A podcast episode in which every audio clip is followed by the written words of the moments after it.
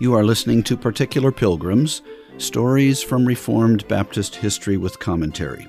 I'm your host, Ron Miller, pastor of Covenant Baptist Church of Clarksville, Tennessee, and a longtime student and collector of particular Baptist history. We're on the Man of God Network brought to you by Covenant Baptist Theological Seminary. I want to introduce you to John Fawcett, another one of the many excellent evangelical pastors from particular Baptist life in 1700s England.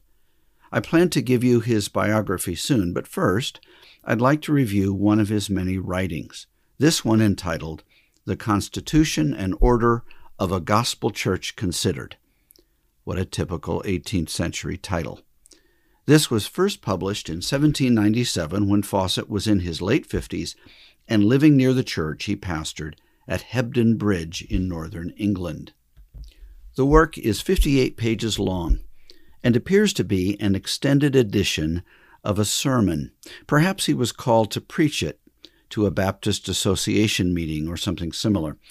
But in any case, it's an overview of Baptist polity. Church polity deals with how a church should be structured, both internally and in relation to other churches. So this booklet answers the whole range of questions concerning what is a church, how is one formed, how is it governed, what are its offices? How does it relate to other churches? And so on. It's an excellent introduction to the subject. It grounds its views in Scripture, covers a full range of topics, and is a classic and confessionally compatible view of the subject. We live in a day when such questions are thought to be unimportant it is often claimed that the Scriptures give very little, if any, data to answer these questions. Or if they do, they are not regulative for the life of the church. And so these issues are decided on the basis of personal preference, pragmatism, or someone's business model. But this approach denigrates the sufficiency of the Scriptures and requires us to believe the rather silly view that Christ, the exalted head of the church, doesn't actually care in practice how his church is constituted or run. The early particular Baptists held to none of that nonsense. Instead, they believed, as Fawcett states, that, quote, everything necessary to be known on this subject of the nature and order of the churches of Jesus Christ is to be found in the Bible, and more especially in the New Testament. Simply and powerfully, Fawcett argues that God's express commands and the apostolic practices are to be followed because their practices are, quote, a sort of precept to us, seeing we are commanded to be followers of them as they were followers of Christ.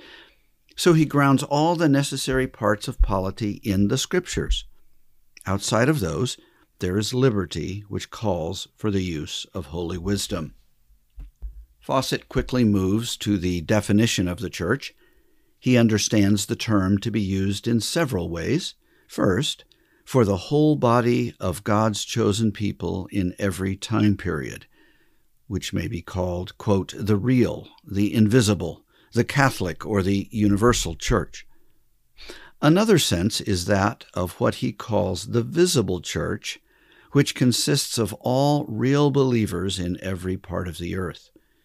Finally, he says, quote, the more general sense of the term church as used in the New Testament is that of an assembly of Christians united together and meeting in one place for the solemn worship of God. He argues against any national, provincial, or diocesan churches, that is, a geographical region with multiple churches overseen by a bishop.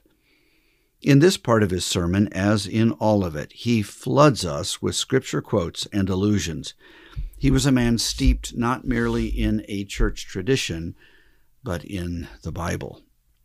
Instead of these faulty church forms, Fawcett defends the idea of congregational churches, meaning they should consist in members joined together for worship and fellowship. These members should be converted men and women as best as can be determined. He puts it this way quote, The primitive churches consisted of persons who appeared in a judgment of charity to be the subjects of that divine change essential to vital Christianity. Then he references an abundance of verses showing the need for churches to consist of those who have been born again or renewed or made alive to God. Then he emphasizes that, quote, the new birth is evidenced by its fruits. And so churches should consist of penitent persons, as he calls them, who act as disciples of Christ.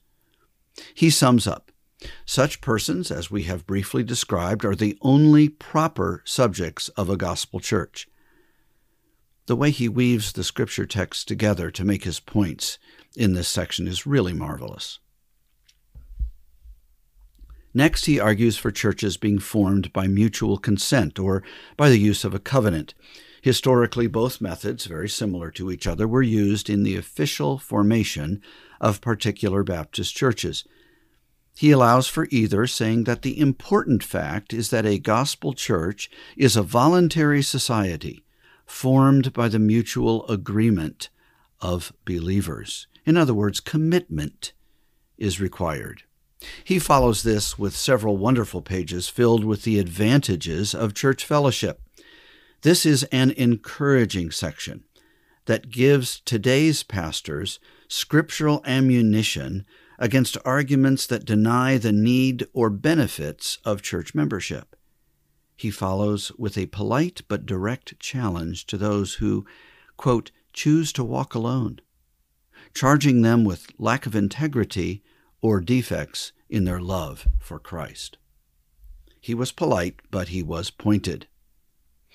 Since churches are gathered to worship God, Fawcett then discusses the several parts of it.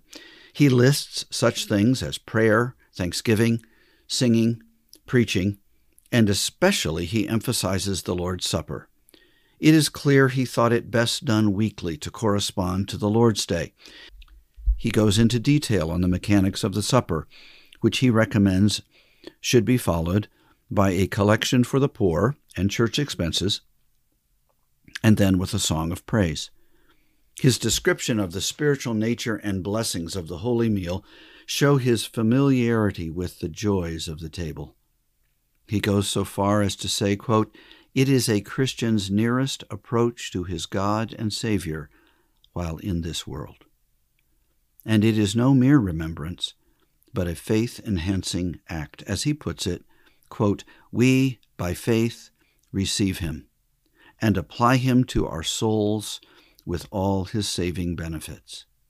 He treats the ordinance of baptism in a similar way. This all is a rich view of worship indeed, and a call to recover this kind of living spirituality.